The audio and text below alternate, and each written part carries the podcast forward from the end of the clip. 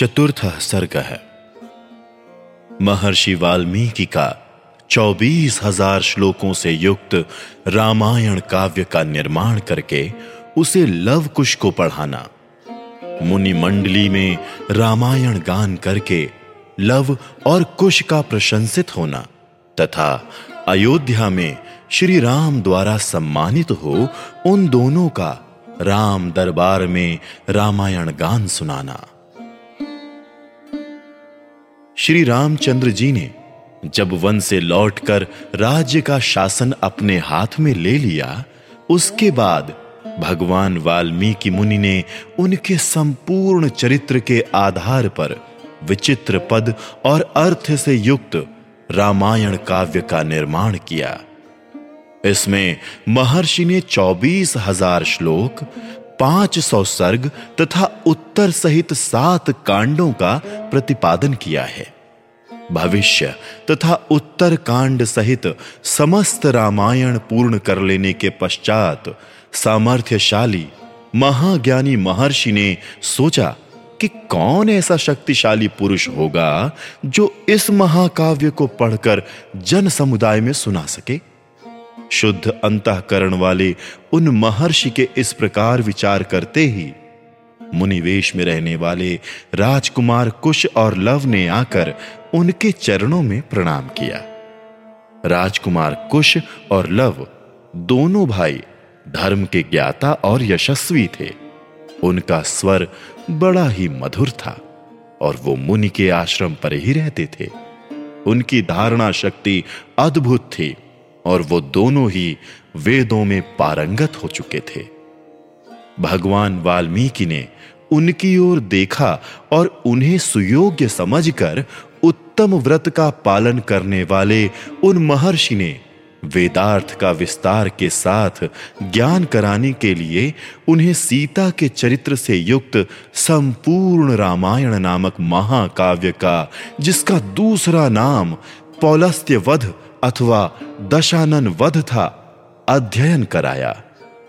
वो महाकाव्य पढ़ने और गाने में भी मधुर, द्रुत, मध्य और विलंबित, इन तीनों गतियों से अन्वित, षडज आदि सातों स्वरों से युक्त, वीणा बजाकर स्वर और ताल के साथ गाने योग्य तथा श्रृंगार, करुण, हास्य, रौद्र, भयानक तथा वीर आदि सभी रसों से अनुप्राणित है।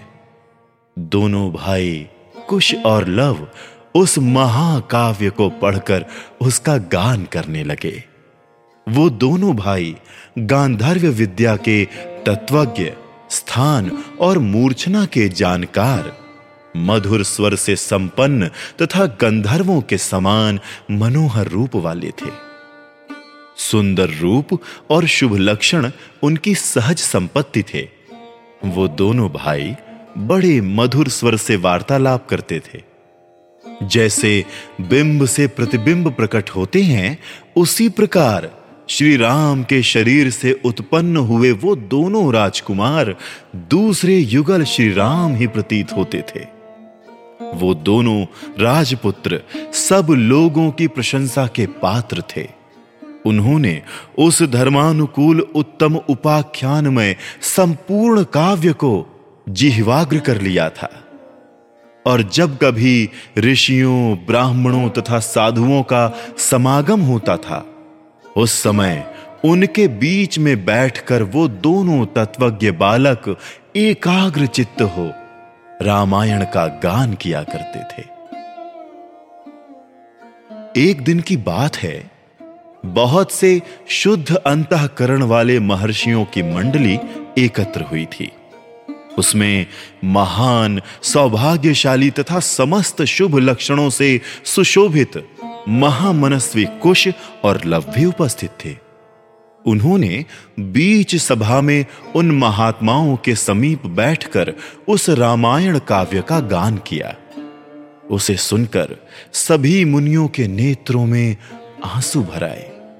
वो अत्यंत विस्मय विमुग्ध होकर उन्हें साधुवाद देने लगे। मुनि धर्मवत्सल तो होते ही हैं। वो धार्मिक उपाख्यान सुनकर उन सब के मन में बड़ी प्रसन्नता हुई। वे रामायण कथा के गायक, कुमार कुश और लव की जो प्रशंसा के ही योग्य थे, इस प्रकार प्रशंसा करने लगे। अहो, इन बालकों के गीत में कितना माधुर्य है।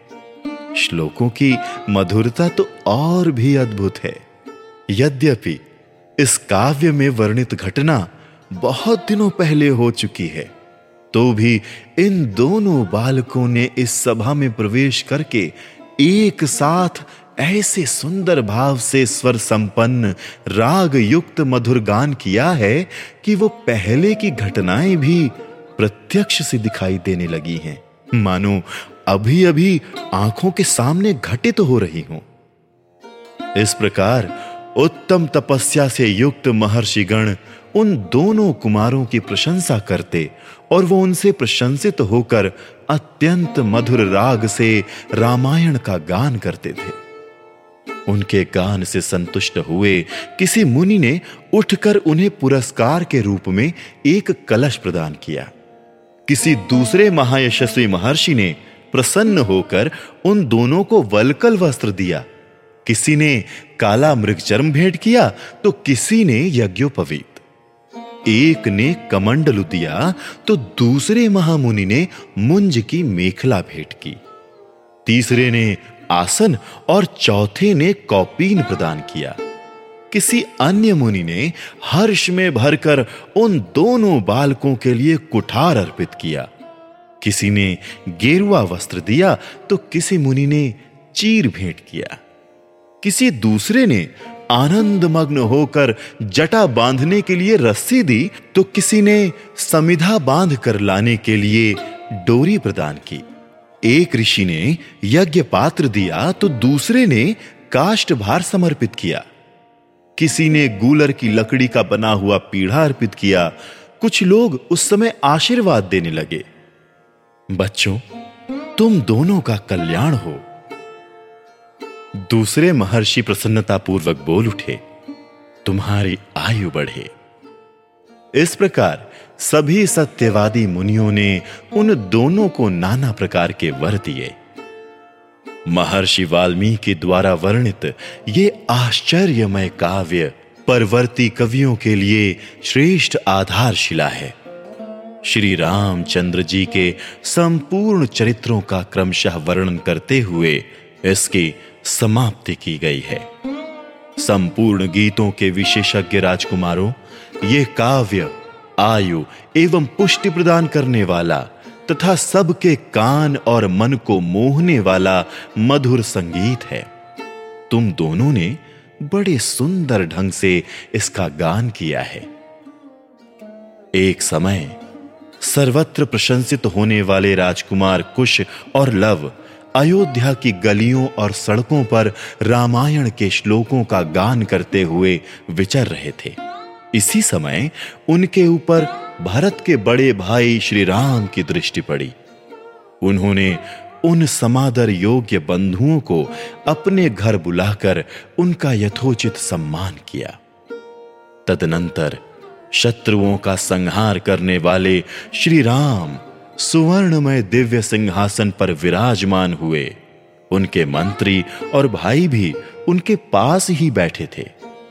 उन सब के साथ सुंदर रूप वाले उन दोनों विनयशील भाइयों की ओर देखकर श्री रामचंद्र जी ने भरत, लक्ष्मण और शत्रुघ्न से कहा, ये देवता के समान तेजस्वी दोनों कुमार, विचित्र अर्थ और पदों से युक्त मधुर काव्य बड़े सुंदर ढंग से गाकर सुनाते हैं। तुम सब लोग इसे सुनो। यूँ कहकर उन्होंने उन दोनों भाइयों को गाने की आज्ञा दी। आज्ञा पाकर वो दोनों भाई वीणा के लय के साथ अपने मन के अनुकूल तार एवं मधुर स्वर में राग अलापते हुए रामायण काव्य का गान करने लगे। उनका उच्चारण इतना स्पष्ट था कि सुनते ही अर्थ का बोध हो जाता था। उनका गान सुनकर श्रोताओं के समस्त अंगों में हर्ष जनित रोमांच हो आया, तथा उन सब के मन और आत्मा में आनंद की तरंगें उठने लगीं। उस जनसभा में होने वाला वो गान सबकी श्रवणेंद्रियों को अत्यंत सुखद प्रतीत होता था। उस समय श्री राम ने अपने भाइयों का ध्यान आकृष्ट करते हुए कहा, ये दोनों कुमार मुनि होकर भी राजोचित लक्षणों से संपन्न हैं। संगीत में कुशल होने के साथ ही महान तपस्वी हैं। ये जिस चरित्र का प्रबंध काव्य का गान करते हैं, वह शब्दार्थालंकार उत्तम गुण एवं सुंदर नीति आदि से युक्त होने के कारण अत्यंत प्रभावशाली हैं। मेरे लिए भी अभ्युदय कारक है। ऐसा वृद्ध पुरुषों का कथन है। अतः तुम सब लोग ध्यान देकर इसे सुनो। तदनंतर श्री राम की आज्ञा से प्रेरित हो वो दोनों भाई मार्ग विधान की रीति से रामायण का गान करने लगे। सभा में बैठे हुए भगवान श्री राम भी धीरे धीरे उनका गान सुनने में तन्मय हो गए। इस प्रकार श्री वाल्मीकि निर्मित आर्ष रामायण आदि काव्य के बाल कांड में चौथा सर्ग पूरा हुआ। पंचम सर्ग। राजा दशरथ द्वारा सुरक्षित अयोध्यापुरी का वर्णन।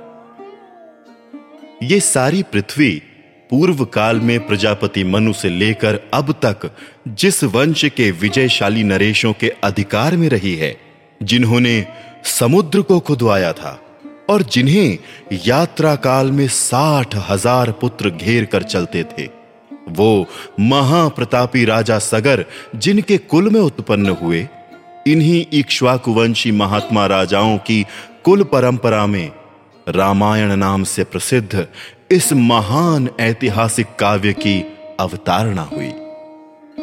हम दोनों आदि से अंत तक इस सारे काव्य का पूर्ण रूप से गान करेंगे। इसके द्वारा धर्म, अर्थ, काम और मोक्ष चारों पुरुषार्थों की सिद्धि होती है। अतः आप लोग दोष दृष्टि का परित्याग करके इसका श्रवण करें। कौशल नाम से प्रसिद्ध एक बहुत बड़ा जनपद है, जो सरयू नदी के किनारे बसा हुआ है। वो प्रचुर धन धान्य से संपन्न, सुखी और समृद्धिशाली है। उसी जनपद में अयोध्या नाम की एक नगरी है, जो समस्त लोकों में विख्यात है। उस पुरी को स्वयं महाराज मनु ने बनवाया और बसाया था। वह शोभाशालिनी महापुरी, बारह योजन लंबी और तीन योजन चौड़ी थी। वहाँ बाहर के जनपदों में जाने का जो विशाल राजमार्ग था, वो उभय पार्श्व में विविध वृक्षावलियों से विभूषित होने के कारण सुस्पष्टतया अन्य मार्गों से विभक्त जान पड़ता था। सुंदर विभाग पूर्वक बना हुआ महान राजमार्ग उस पुरी की शोभा बढ़ा रहा था। उस पर खिले हुए फूल बिखेरे जाते थे तथा प्रतिदिन उस पर जल का छिड़काव होता था। जैसे स्वर्ग में देवराज इंद्र ने अमरावतीपुरी बसाई थी, उसी प्रकार धर्म और न्याय के बल से अपने महान राष्ट्र की वृद्धि करने वाले राजा दशरथ ने अयोध्यापुरी को पहले की अपेक्षा विशेष रूप से बसाया था। वो पुरी बड़े बड़े फाटकों और किवाड़ों से सुशोभित थी। उसके भीतर पृथक पृथक बाजारें थीं। वहाँ सब प्रकार के यंत्र और अस्त्र शस्त्र संचित थे। उस पुरी में सभी कलाओं के शिल्पी निवास करते थे। स्तुति पाठ करने वाले सूत और वंशावली का बखान करने वाले मागध वहाँ भरे हुए थे। वो पुरी सुंदर शोभा से संपन्न थी। उसकी सुषमा की कहीं तुलना नहीं थी। वहाँ ऊँची ऊँची अट्टालिकाएँ थीं, जिनके ऊपर ध्वज फहराते थे। सैकड़ों शतग्नियों से वो पुरी व्याप्त थी। उस पुरी में ऐसी बहुत सी नाटक मंडलियाँ थीं, जिनमें केवल स्त्रियाँ ही नृत्य एवं अभिनय करती थीं। उस नगरी में चारों ओर उद्यान तथा आमों के बगीचे थे। लंबाई और चौड़ाई की दृष्टि से वो पूरी बहुत विशाल थी, तथा साखू के वन उसे सब ओर से घेरे हुए थे। उसके चारों ओर गहरी खाई खुदी थी, जिसमें प्रवेश करना या जिसे लांघना अत्यंत कठिन था। वो नगरी दूसरों के लिए सर्वथा दुर्गम एवं दुर्जय थी। घोड़े, हाथी, गाय, बैल, ऊँट तथा गदहे आदि उपयोगी पशुओं से वह पुरी भरी पूरी थी। कर देने वाले सामंत नरेशों के समुदाय उसे सदा घेरे रहते थे। विभिन्न देशों के निवासी वैश्य उस पुरी की शोभा बढ़ाते थे।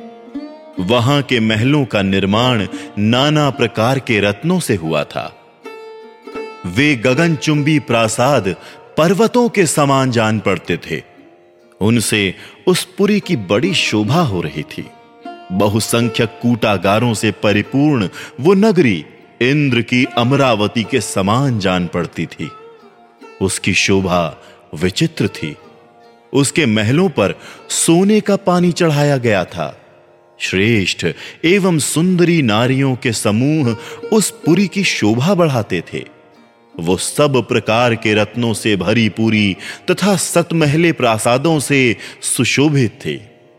पूर्ववासियों के घरों से उसकी आबादी इतनी घनी हो गई थी कि कहीं थोड़ा सा भी अवकाश नहीं दिखाई देता था। उसे समतल भूमि पर बसाया गया था।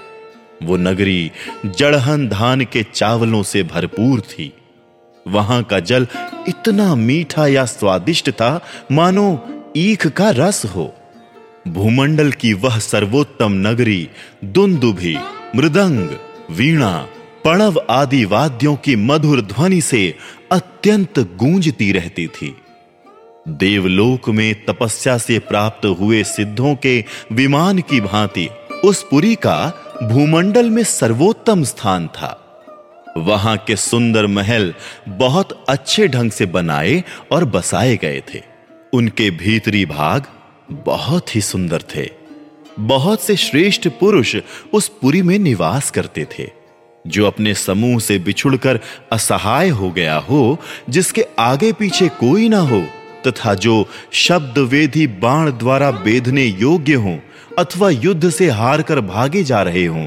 ऐसे पुरुषों पर जो लोग बाणों का प्रहार नहीं करते, जिनके सधे सधाए हाथ शीघ्रता पूर्वक लक्ष्य वेद करने में समर्थ हैं अस्त्र शस्त्रों के प्रयोग में कुशलता प्राप्त कर चुके हैं, तथा जो वन में गरजते हुए मतवाले सिंहों, व्याघ्रों और सुअरों को तीखे शस्त्रों से एवं भुजाओं के बल से भी बल पूर्वक मार डालने में समर्थ हैं।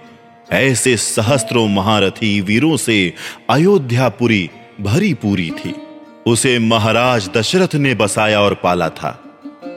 अग्निहोत्री, शमदम आदि उत्तम गुणों से संपन्न तथा छहों अंगों सहित संपूर्ण वेदों के पारंगत विद्वान श्रेष्ठ ब्राह्मण उस पुरी को सदा घेरे रहते थे।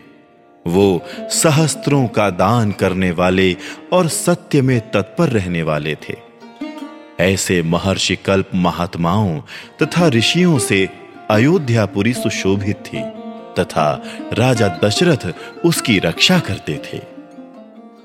इस प्रकार श्री वाल्मीकि निर्मित आर्ष रामायण आदि काव्य के बालकांड में पांचवा सर्ग पूरा हुआ। षष्ठ सर्ग। राजा दशरथ के शासनकाल में अयोध्या और वहाँ के नागरिकों की उत्तम स्थिति का वर्णन। उस अयोध्यापुरी में रहकर राजा दशरथ प्रजा वर्ग का पालन करते थे। वो वेदों के विद्वान तथा सभी उपयोगी वस्तुओं का संग्रह करने वाले थे। दूरदर्शी और महान तेजस्वी थे। नगर और जनपद की प्रजा उनसे बहुत प्रेम रखती थी।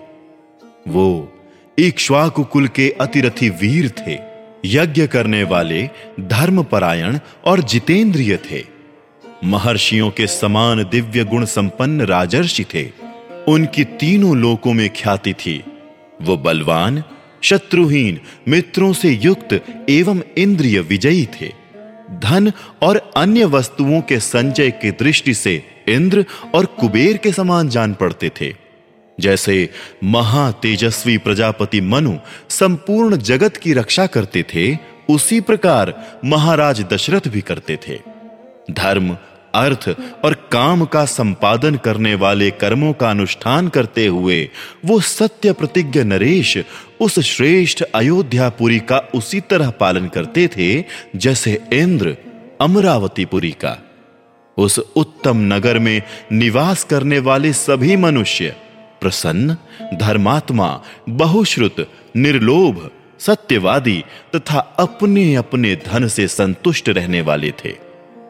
उस श्रेष्ठ पुरी में कोई भी ऐसा कुटुंबी नहीं था जिसके पास उत्कृष्ट वस्तुओं का संग्रह अधिक मात्रा में ना हो, जिसके धर्म, अर्थ और काममय पुरुषार्थ सिद्ध न हो गए हों तथा जिसके पास गाय, बैल, घोड़े, धन धान्य आदि का अभाव हो। अयोध्या में कहीं भी कोई कामी, कृपण क्रूर, मूर्ख और नास्तिक मनुष्य देखने को भी नहीं मिलता था। वहाँ के सभी स्त्री पुरुष धर्मशील, संयमी, सदा प्रसन्न रहने वाले तथा शील और सदाचार की दृष्टि से महर्षियों की भांति निर्मल थे। वहाँ कोई भी कुंडल, मुकुट और पुष्पहार से शून्य नहीं था। किसी के पास भोग सामग्री की कमी नहीं थी। कोई भी ऐसा नहीं था जो नहा धोकर साफ़ सुथरा ना हो, जिसके अंगों में चंदन का लेप ना हुआ हो तथा जो सुगंध से वंचित हो। अपवित्र अन्न भोजन करने वाला, दान ना देने वाला तथा मन को काबू में न रखने वाला मनुष्य तो वहाँ कोई दिखाई ही नहीं देता था। कोई भी ऐसा पुरुष देखने में नहीं आता था जो बाजूबंद, निष्क तथा हाथ का आभूषण धारण ना किए हो। अयोध्या में कोई भी ऐसा नहीं था जो अग्निहोत्र और यज्ञ ना करता हो, जो क्षुद्र, चोर, सदाचार शून्य अथवा वर्ण संकर हो। वहाँ निवास करने वाले ब्राह्मण सदा अपने कर्मों में लगे रहते, इंद्रियों को वश में रखते, दान और स्वाध्याय करते तथा प्रतिग्रह से बचे रहते थे।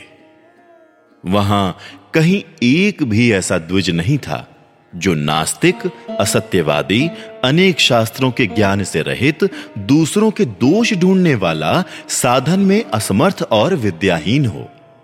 उस पुरी में वेद के छहों अंगों को न जानने वाला, व्रतहीन, सहस्त्रों से कम दान देने वाला, दीन, विक्षिप्त चित्त अथवा दुखी भी कोई नहीं था। अयोध्या में कोई भी स्त्री या पुरुष ऐसा नहीं देखा जा सकता था जो श्रीहीन रूप रहित तथा राजभक्ति से शून्य हो। ब्राह्मण आदि चारों वर्णों के लोग, देवता और अतिथियों के पूजक, कृतज्ञ, उदार, शूरवीर और पराक्रमी थे। उस श्रेष्ठ नगर में निवास करने वाले सब मनुष्य दीर्घायु तथा धर्म और सत्य का आश्रय लेने वाले थे। वो सदा स्त्री, पुत्र और पौत्र आदि परिवार के साथ सुख से रहते थे।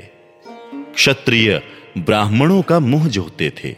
वैश्य क्षत्रियों की आज्ञा का पालन करते थे और शूद्र अपने कर्तव्य का पालन करते हुए इन तीनों वर्णों की सेवा में संलग्न रहते थे। इक्ष्वाकु कुल के स्वामी राजा दशरथ अयोध्यापुरी की रक्षा उसी प्रकार करते थे, जैसे बुद्धिमान महाराज मनु ने पूर्व काल में उसकी रक्षा की थी। शौर्य की अधिकता के कारण अग्नि के समान दुर्धर्ष, कुटिलता से रहित, अपमान को सहन करने में असमर्थ तथा अस्त्र शस्त्रों के ज्ञाता योद्धाओं के समुदाय से वो पूरी उसी तरह भरी पूरी रहती थी, जैसे पर्वतों की गुफा सिंहों के समूह से परिपूर्ण होती है। काम्बोज और बाहलीक देश में उत्पन्न हुए उत्तम घोड़ों से, वनायु देश के अश्वों से तथा सिंधु नद के निकट पैदा होने वाले दरियाई घोड़ों से, जो इंद्र के अश्व उच्चय श्रवा के समान श्रेष्ठ थे, अयोध्यापुरी भरी रहती थी। विंध्य और हिमालय पर्वतों में उत्पन्न होने वाले अत्यंत बलशाली पर्वताकार मदमत्त गजराजों से भी वो नगरी परिपूर्ण रहती थी। ऐरावत कुल में उत्पन्न महापद्म के वंश से पैदा हुए तथा अंजन और वामन नामक दिग्गजों से भी प्रकट हुए हाथी उस पुरी की पूर्णता में सहायक हो रहे थे। हिमालय पर्वत पर उत्पन्न भद्र जाति के विंध्याचल पर उत्पन्न हुए मंद्र जाति के तथा सह्य पर्वत पर पैदा हुए मृग जाति के हाथी भी वहाँ मौजूद थे। भद्र, मंद्र और मृग, इन तीनों के मेल से उत्पन्न हुए संकर जाति के भद्र और मंद्र, इन दो जातियों के मेल से पैदा हुए संकर जाति के भद्र और मृग जाति के संयोग से उत्पन्न संकर जाति के तथा मृग और मंद्र इन दो जातियों के सम्मिश्रण से पैदा हुए पर्वताकार गजराज भी जो सदा मदोन्मत्त रहते थे, उस पुरी में भरे हुए थे। दो योजन की भूमि तो ऐसी थी, जहाँ पहुंचकर किसी के लिए भी युद्ध करना असंभव था। इसीलिए वो पुरी अयोध्या इस सत्य एवं सार्थक नाम से प्रकाशित होती थी, जिसमें रहते हुए राजा दशरथ इस जगत का पालन करते थे। जैसे चंद्रमा नक्षत्र लोक का शासन करते हैं, उसी प्रकार महा तेजस्वी महाराज दशरथ अयोध्यापुरी का शासन करते थे। उन्होंने अपने समस्त शत्रुओं को नष्ट कर दिया था, जिसका अयोध्या नाम सत्य एवं सार्थक था। जिसके दरवाजे और अर्गला सुदृढ़ थे, जो विचित्र गृहों से सदा सुशोभित होती थी, सहस्त्रों मनुष्यों से भरी हुई उस कल्याणमयी पुरी का इंद्रतुल्य तेजस्वी राजा दशरथ न्यायपूर्वक शासन करते थे। इस प्रकार श्री वाल्मीकि निर्मित आर्ष रामायण आदि काव्य के बालकांड में छठा सर्ग पूरा हुआ।